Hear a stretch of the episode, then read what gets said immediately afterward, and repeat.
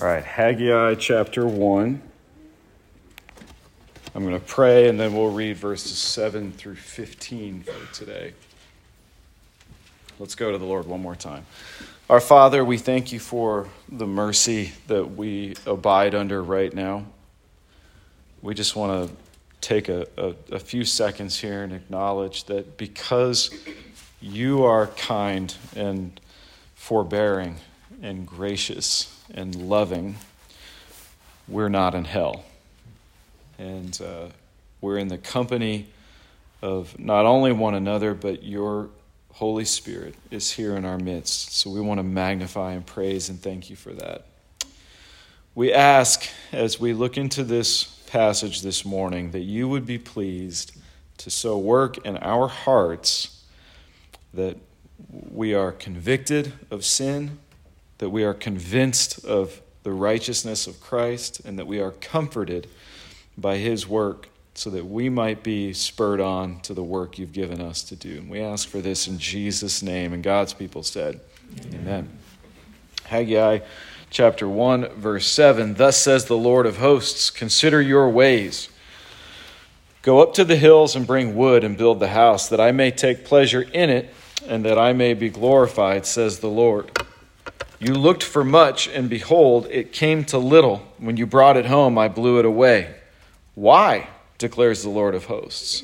Because of my house that lies in ruins, while each of you busies himself with his own house. Therefore, the heavens above you have withheld the dew, and the earth has withheld its produce. I've called for a drought on the land and the hills, and the grain, the new wine, the oil, on what the ground brings forth, on man and beast and on all their labors. Then Zerubbabel the son of Shealtiel and Joshua the son of Jehozadak, the high priest, and all the remnant of the people obeyed the voice of the Lord their God and the words of Haggai the prophet, as the Lord their God had sent him. And the people feared the Lord. Then Haggai, the messenger of the Lord, spoke to the people with the Lord's message I am with you, declares the Lord. And the Lord stirred up the spirit of Zerubbabel, the son of Shealtiel, the governor of Judah, and the spirit of Joshua, the son of Jehozadak, the high priest, and the spirit of all the remnant of the people. And they came and worked on the house of the Lord of hosts, their God, on the 24th day of the month, in the sixth month, in the second year of Darius the king. So last week, we were introduced to this book and, and looked at the first six verses. And basically took note of three things if, if I were going to try to condense last week's message into three points. Number one, we looked at the historical context of Haggai. We saw from uh, Ezra and Nehemiah that what had happened was after the exile into Babylon or the period of Babylonian captivity, the people had been sent back when Persia overthrew the Assyrians. The people had been sent back to Jerusalem and had been tasked with rebuilding Jerusalem and specifically the temple. They had started that work, um, and then there were adversaries who rose up from north of Jerusalem who came and wanted to participate in the building. And people keep looking up there. I'm afraid that I'm missing something. Sorry. Um, wanted to participate in the building, but were prohibited because they were not Jews. So those people had sour grapes and wrote to the king um, in in uh, Persia and said, "You better stop these Jews because you know how they get. Once they've got their city back, they're they're going to do all their Jewish stuff and stop contributing to the kingdom, and they'll they'll rebel." And so, the king, not Darius at that point, uh, he had been replaced wrote and stopped the work and said, You guys can stop the work by force if you need to. So the work stopped. It was providentially hindered. There was a real legitimate threat to the people in Jerusalem, and they stopped the work. The problem is, 16 years later, after the threat had passed, they still had not begun the work again. Um, the application that I made there was here a work began 10 years ago, and it's been providentially hindered uh, for a multitude of reasons. People have come and gone, leaders have come and gone. I couldn't even get a count for how many pastors there have been here since the, the inception of Springfield Church. Um, and there are folks maybe not here in this room, maybe, but there are folks who would say, ah, it's not yet time. It's not time to start the work in Springfield yet. It's, we're not there. the season's not right. The economy's not right. The resources aren't ready. In the same way that there were those who were putting off the continuing of the rebuilding of the temple in Jerusalem, there are folks who would say, uh, we, we need to take more time. We need to put energy and resources towards something else. Second, in Haggai, in response to that attitude, God tells the people to consider their ways.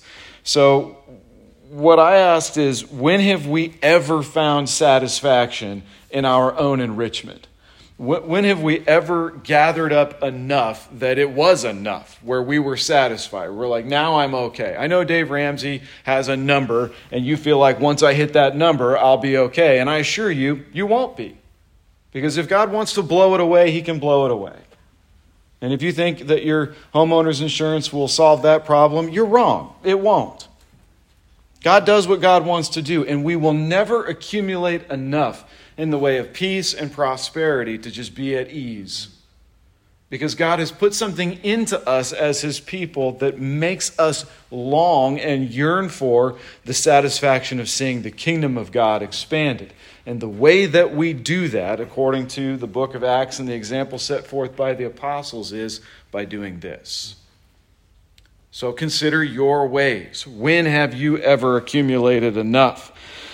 Um, third, and finally, we were considered, we were, we were exhorted rather to consider our ways as it applies to the church specifically. Um, you, you can, I think you can make a distinction from your personal walk and well, between your personal walk with Christ and your walk with Christ in the family of God. All right. So, putting aside your personal walk, which is the was the second point, consider your ways. Let's consider our ways as a body. And I realize we're pretty new. We're all still kind of figuring this out. It's a different place for some of us. It looks different for others of us who've been here for a long time. But consider your ways as it as it uh, applies to church life as much as, as we can make that distinct from our personal walk and then answer these questions have we sown much and harvested little in church life? And i think all of us could say if we wanted to yeah i've given a lot of time and energy and money and resources and vigor to the work of building up the church. And for the most part i could say it's amounted to dust and ashes you get a little burned out on church that way, right? Come on. We can be honest with each other. It's okay. I'm not trying to trick you into admitting it so I could be like, don't count on them. That's not the goal here. What we're trying to do is acknowledge truthfully. Like some of you have come up in this context. You've grown up in the context of a church plant that just couldn't get off the ground. So you missed out on what it means to grow up in church. Well, as someone who grew up grew up in church, let me tell you, you haven't missed out on anything. Because it's the same in an established church. Your Sundays are preoccupied with things that may be meaningless to you, as are your Wednesday nights, as are sometimes a whole week out of your summer.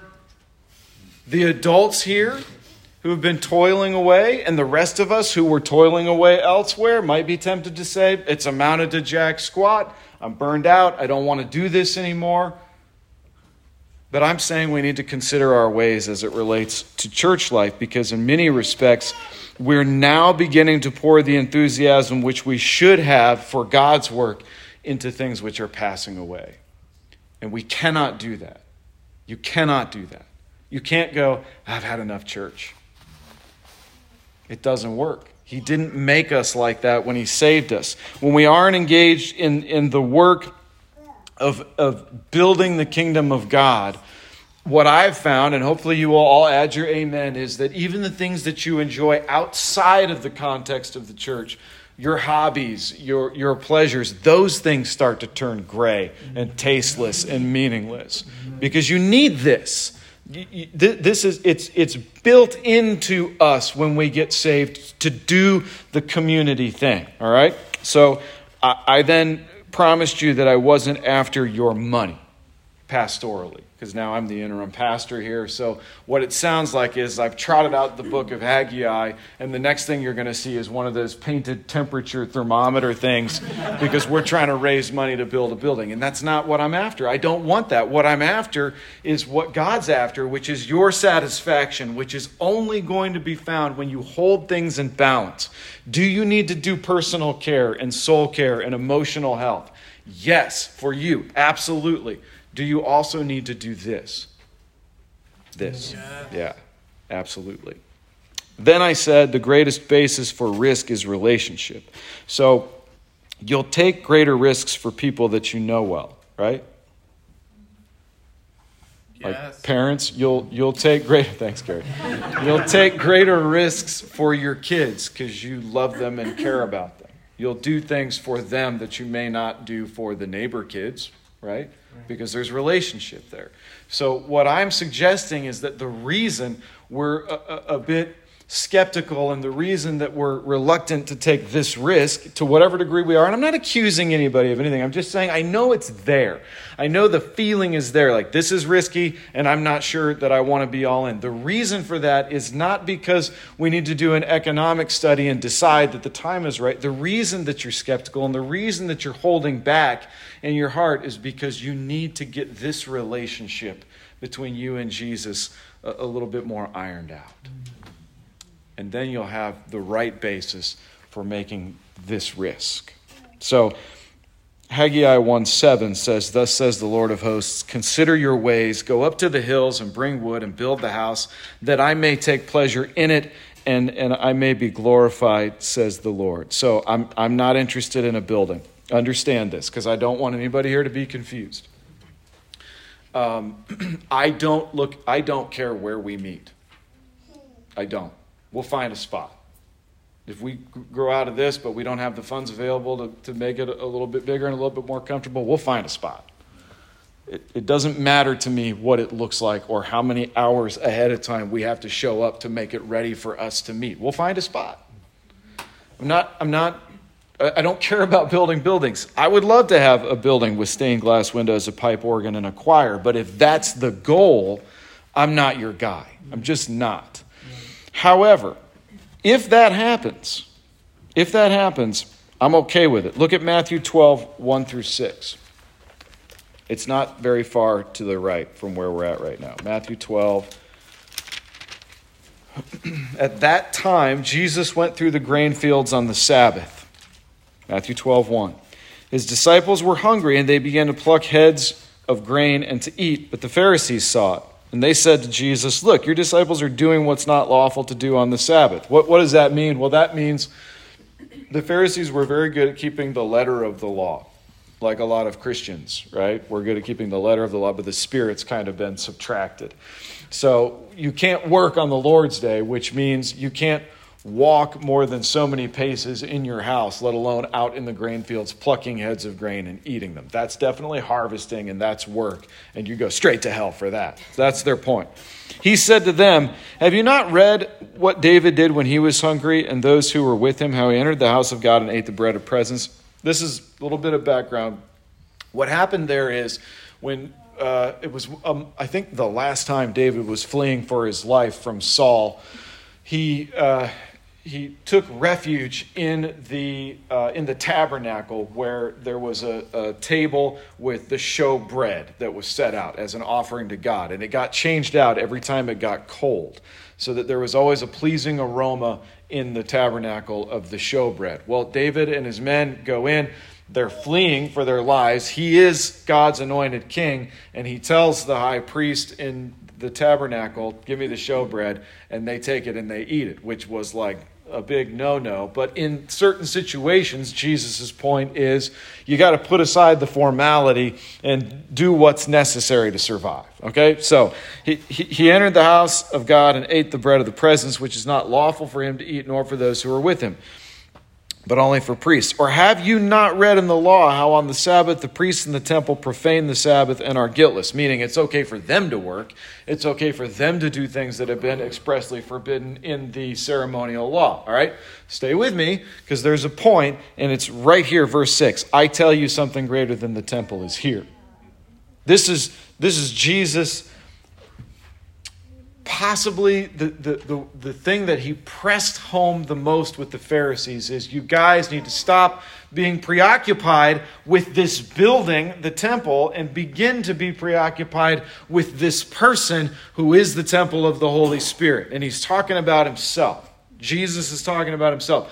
I'm greater than the temple. So when I say I'm not worried about building a building, please trust me as we work through Haggai. One of the reasons that I'm saying that is because if you think I'm preoccupied with blowing out this wall and taking over the volleyball court, you're not going to listen to the really essential thing that I'm trying to communicate with you, and that is we need to be about building the temple, the dwelling place of the Holy Spirit on earth, which is people.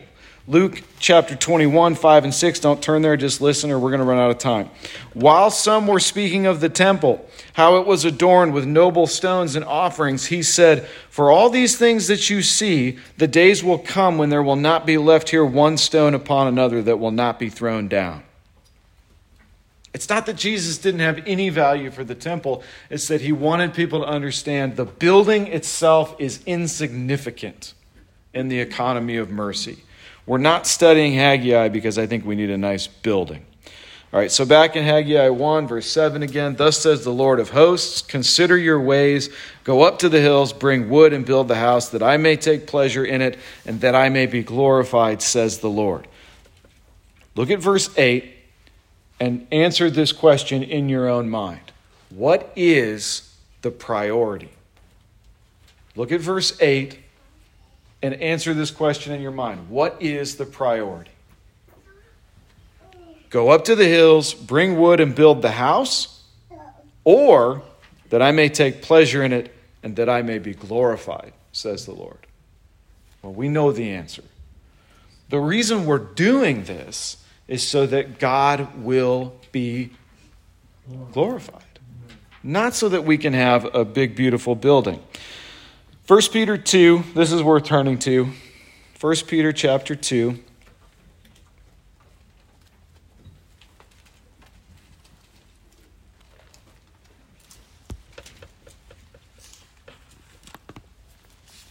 Verse 4.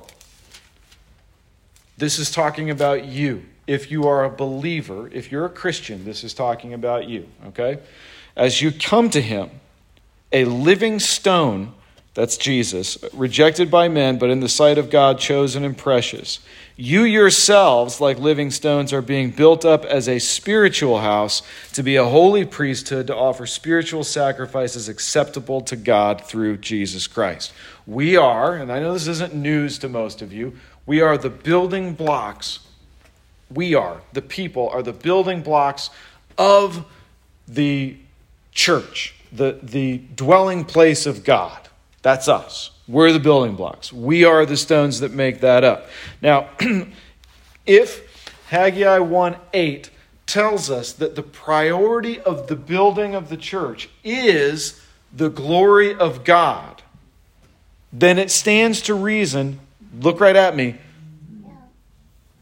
The glory of God is, if you're not looking at me, I don't think you're listening. The glory of God is seen in the church. Now, let's all stop being incredulous for just a second, those of us who've been to church before. the glory of God is seen in the church, which is made up of, yeah. That's a little hard to believe. I think the reason that it's hard to believe is because we don't have a good understanding of what it means for us to be the expression of the glory of God because the church, by and large, isn't doing what it's supposed to be doing in our culture. And I'm going to fix it. No, I don't think I'm going to fix it, but I think we can lay a really good foundation right here, right now. So here's what I've done uh, I am not good at sloganeering, I am not uh, very original. So, what I try to do is go out and capture things that other people have come up with, put my own spin on it, and then act like it was my idea. All right? In this case, I can't because this comes from a man who is incredibly dear to me, who's discipled me in the gospel over the last 15 years more than anybody else. And when he planted his church in Baltimore in 2009, he came to me to get me to record all of the videos that he was going to use to disciple this church once he got there and started it. And he had this series that he did, and I'm sitting there videoing and editing this, where he had what he called the three D's of a healthy church. And here's what he said you have to do. Number one, you have to draw to Jesus. That's the first priority. We have to all draw to Jesus. Number two, you have to develop in community, which means all of us have to be doing this. We have to be getting close together. Number three, you deploy to the culture. So you take your relationship with Christ, your relationship with one another, and you go out into a lost and dying world and proclaim the excellencies of Him who has drawn us out of darkness into light. Number four, which he didn't have, which I'm adding to make this mine, is we display the glory of God. That's what happens as a result.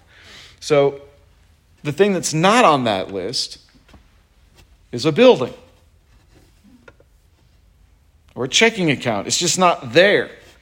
If we build a building to use for the purposes that I just identified, draw to Jesus, develop in community, deploy to culture, display the glory of God. If we build a building to do that, awesome. I think that'd be great. I think that'd be a lot of fun. You guys agree?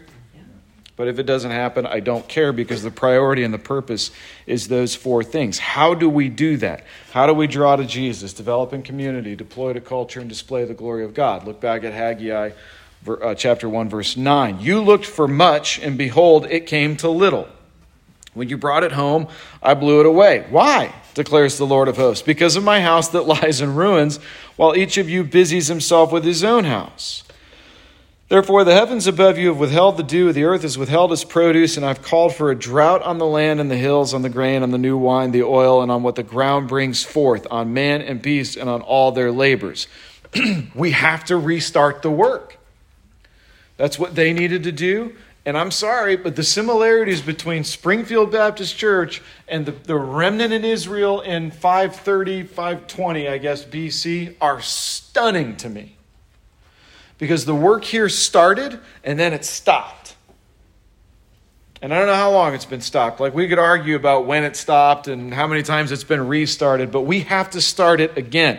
What happened in Jerusalem is, is so precisely illustrated by what has happened here. I almost can't believe it. And the temptation will be for all of us to be like, this is nice. Every Sunday we come here, this is nice we, we get to sing a little bit. We get to spend some time praying. We get to listen to James holler and yell and spit all over his iPad for 40 minutes. And then we get to go home and we, and we did the church thing. This is nice. We might be tempted to do that and then in the process get preoccupied with building our own houses. What's the problem with the church in our culture? I suspect that too many Christians are preoccupied with building their own houses. And you can apply that a variety of ways. But if your priorities are a mess, suffice to say, you are preoccupied with building your own house and not preoccupied with building this one. And I'm not talking about a physical building. Okay? Why did Jesus come? Why did Jesus live? Why did Jesus die? Why did Jesus rise again? Because if you're going to draw to Jesus, you need to know those things. Why did he come? Why did Jesus? He came literally because God wants to be in communion with his people. So he wrapped himself in flesh and came down and hung out with his people. Top of the list of priorities. I want to commune with my people.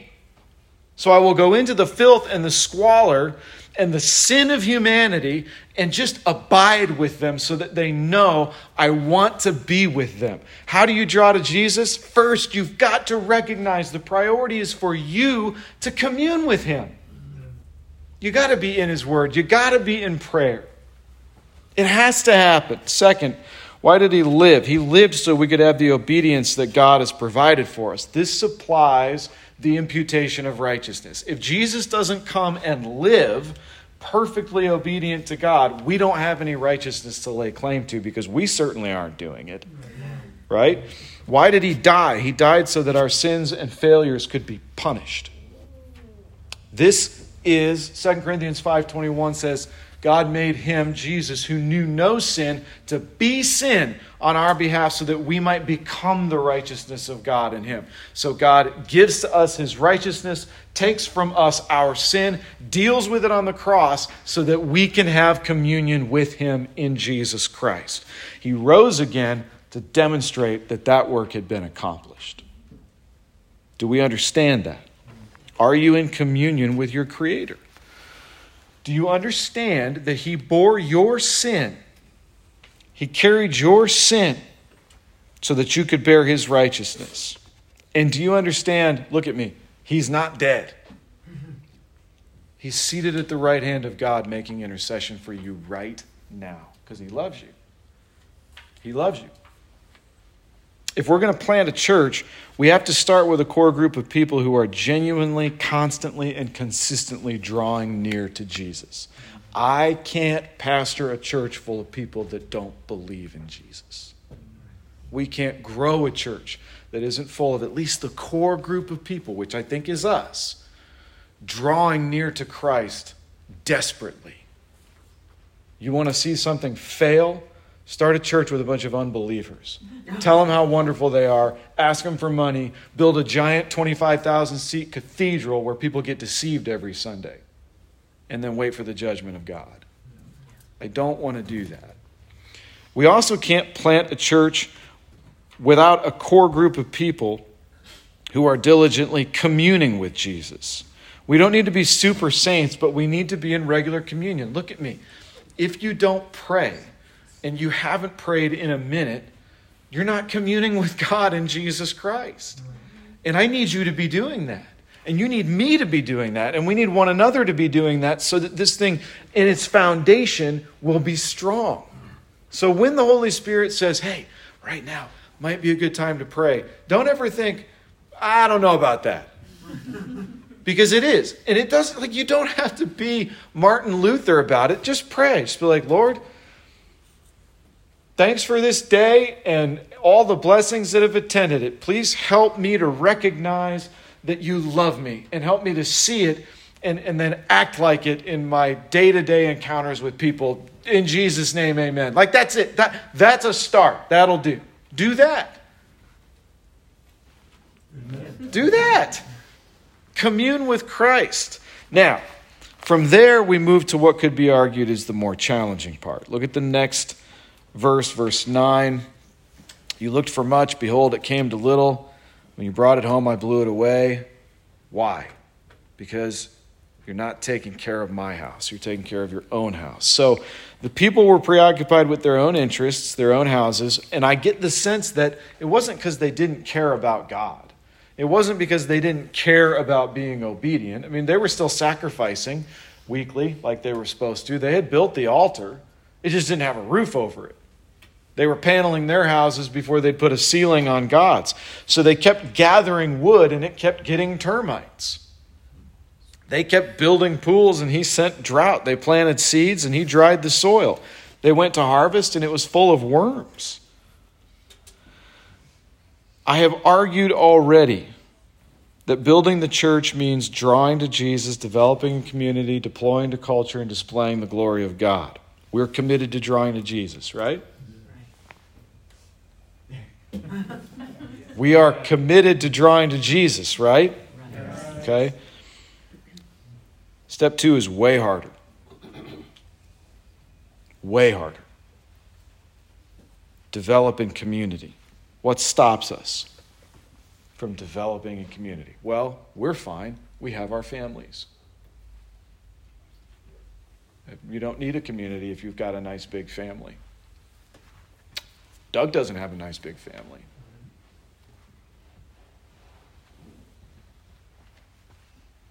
What stops us from developing a community? We're busy. We have a lot going on. We don't have time for community. Is that right? Or are your priorities kind of a wreck? What stops us from developing community? We have a hard time trusting people. We're protecting ourselves. We've been hurt before. That stops us from developing in community. Communities are dangerous. Sounds to me like, and I'll be the first one to admit, like I don't sit and think of you guys and come up with stuff like that. I sit and think of myself and come up with stuff like that. It sounds to me like we're busy with our own houses. We're planting gardens in a drought, and it sounds like we're paneling our houses instead of building God's. Listen, we aren't going to be hospitable with strangers. We are not going to be hospitable with strangers if we can't invite one another over for coffee. Do you understand that? We're not going to woo visitors if we can't look one another in the eye. And I mean, there's a part of me that thanks God.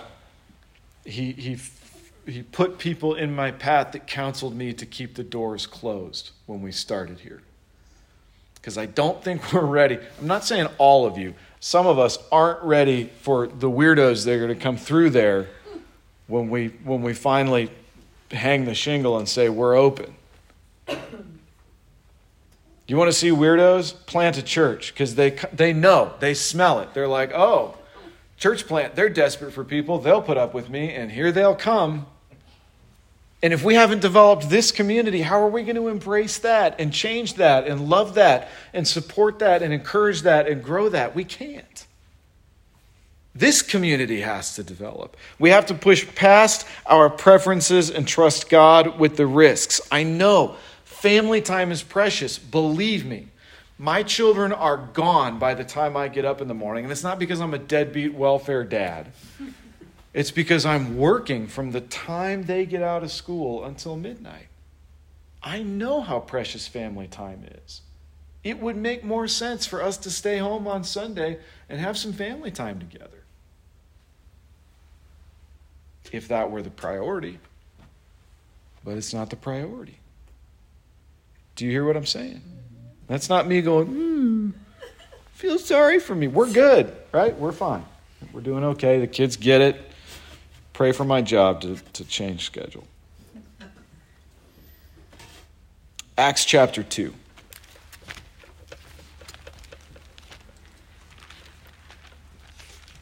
By the way, Roy, thank you for reading and praying this morning.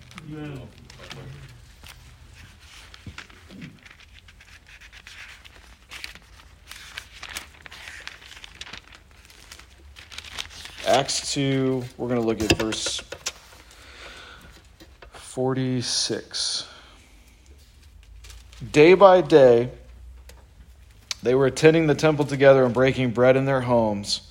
They received their food with glad and generous hearts, praising God and having favor with all the people. And the Lord added to their number day by day those who were being saved. Does that sound like this community? Think about it. Does that sound like this community? Because I don't think it does. But I want it to. I think we're facing the right direction. Don't get me wrong. I'm not, you guys are horrible. I don't mean that. We're facing the right direction, but we got to start moving. Because I want it to be like that. And I think that's the way you have a healthy church. So, back in Haggai 1, verse 12, then the Zerubbabel, Joshua, and all the remnant of the people obeyed the voice of the Lord their God and the words of Haggai the prophet as the Lord their God had sent him. And the people feared the Lord. Then Haggai, the messenger of the Lord, spoke to the people with the Lord's message I am with you, declares the Lord. And the Lord stirred up the spirit of Zerubbabel, uh, the spirit of Joshua, the spirit of all the remnant of the people, and they came and worked on the house of the Lord of hosts, their God. And on the 24th day of the month, in the sixth month, in the second year of Darius the king, they just started obeying. No research required. They went to work. You know what I want for us? I want verse 13. The messenger of the Lord, Haggai, spoke to the people with the Lord's message I am with you, declares the Lord. I want the Lord to be with us. That's what I most desperately want. And it seems to me that the thing we need to do if we want the Lord to be with us, does this make sense to you? If, if we're going to imitate them, the thing we need to do if we want the Lord to, to be with us is just get to work. Just start doing. We're going to draw to Jesus. We're going to develop in community. Let's get to work. Let's see how that's going to happen. Let's unfold our arms, take our hands out of our pockets, give a shake, a hug, a hi, how are you? Let's invite somebody over. Like, take some risks. You draw to Jesus, and I draw to Jesus. It's a whole lot less risky for us to draw than to one another, right? Because we're going the same direction anyway. So it should just kind of happen. And then as we take the risk of loving one another and caring for one another, we'll be doing the work of building the church with the spiritual living stones that he builds it with. When service gets over in a few minutes, this is just a suggestion. I'm not a legalist and I don't give assignments at, the end of my sermons. But when service gets over in just a few minutes, here's a suggestion. Um, it's a small crowd this Sunday morning. This probably would have worked better if I waited to suggest this until next Sunday. We'll do it. We'll do it two or three Sundays in a row. Just a suggestion. You don't have to do it. Okay? We're good with that? It's just a suggestion. Find somebody in this room that you wouldn't normally do this with. Say hi. Make sure you know one another's names. And ask how you can be praying for each other. And you're all like, okay, no problem, I can do that. But then, then I'm suggesting right here this morning, after you find out how you can be praying for them, just sit down together and pray real quick. Doesn't have to be again. It doesn't have to be Lutheran. Just pray. A couple sentences. Whatever's going on with them, whatever's going on with you, pray together about it. And let's get in the habit of being a church that prays together. If the husband and wife that pray together stay together, how much more so is that going to be true of a church? We don't have to live with each other. Like, you don't have to deal with my toothpaste habits. you just have to deal with me on Sunday right now. Just a suggestion. Doesn't need to be long, but I want the Lord to be with us. And it looks to me like as soon as the people listened to Haggai, that's exactly what happened. That's when the Lord said, I'm with you.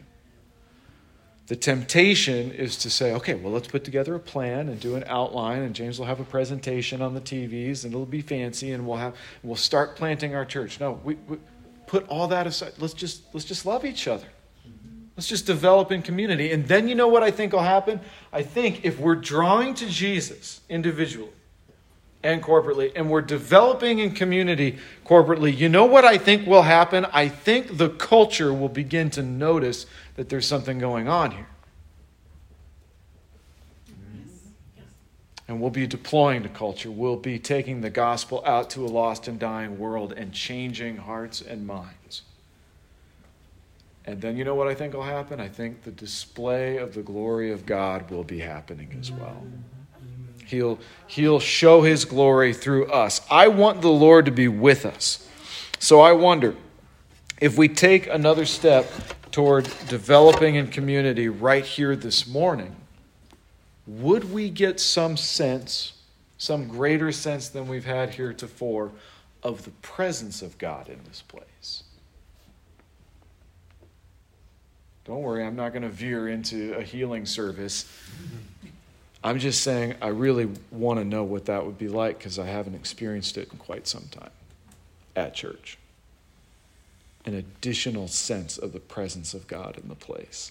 And then I wonder if we wouldn't be more stirred up when we leave here to deploy to the culture. You guys want to try it? Amen?